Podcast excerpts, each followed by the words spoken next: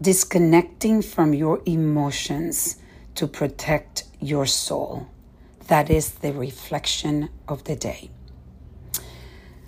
Today, I share with you that this morning I became so aware of how I have been disconnecting from some emotions because I am dealing with someone very dear to me, very close in my family, someone that is really, for her to have cancer, um, is really shaking our foundation and testing us to another level. And I want to share with you what I felt today as this person that I adore. It's starting to to do chemotherapy today.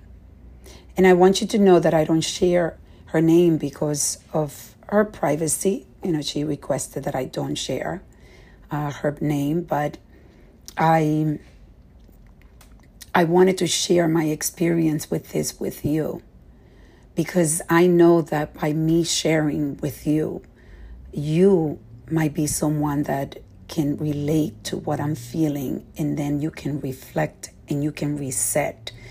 And maybe I will be a catalyst for you to change. So today, as I disconnected from my emotions and I realized that I was connected, because when this person sent a message and she sounded um, afraid and nervous about starting the treatment. I played the treatment in front of my fiance, and my fiance was actually tearing up, and I wasn't. And I was cold when I felt, when I heard the message. And I've been doing so much work on this area of my life because this is a mechanism that I built to deal with the trauma that I had. And I was able to really deal with a lot. And no matter what would come my way, I was just going like this force of nature that nothing would break. And it's a gift but it's also a curse because because of that I ended up disconnecting and uh, making people feel like I was almost unreachable, which is not what I want to do. I want to be able to let people know and inspire people and be a catalyst for people to know that if I did it, they can do it too. But the disc that to disconnect to the level that I can disconnect where I almost don't feel is dangerous. And that is why today I was so aware and since I've worked so hard in trying to understand that disconnect, I was able to pick it up this morning when I saw John cry and I didn't. So I started working on reconnecting with the emotions that are real and that I need to feel no matter what because they're real. It is painful to see my loved one going through this, to go through chemotherapy and start this treatment that is going to be nine months of, of pain, nine months of change, nine months of disruption in the family structure.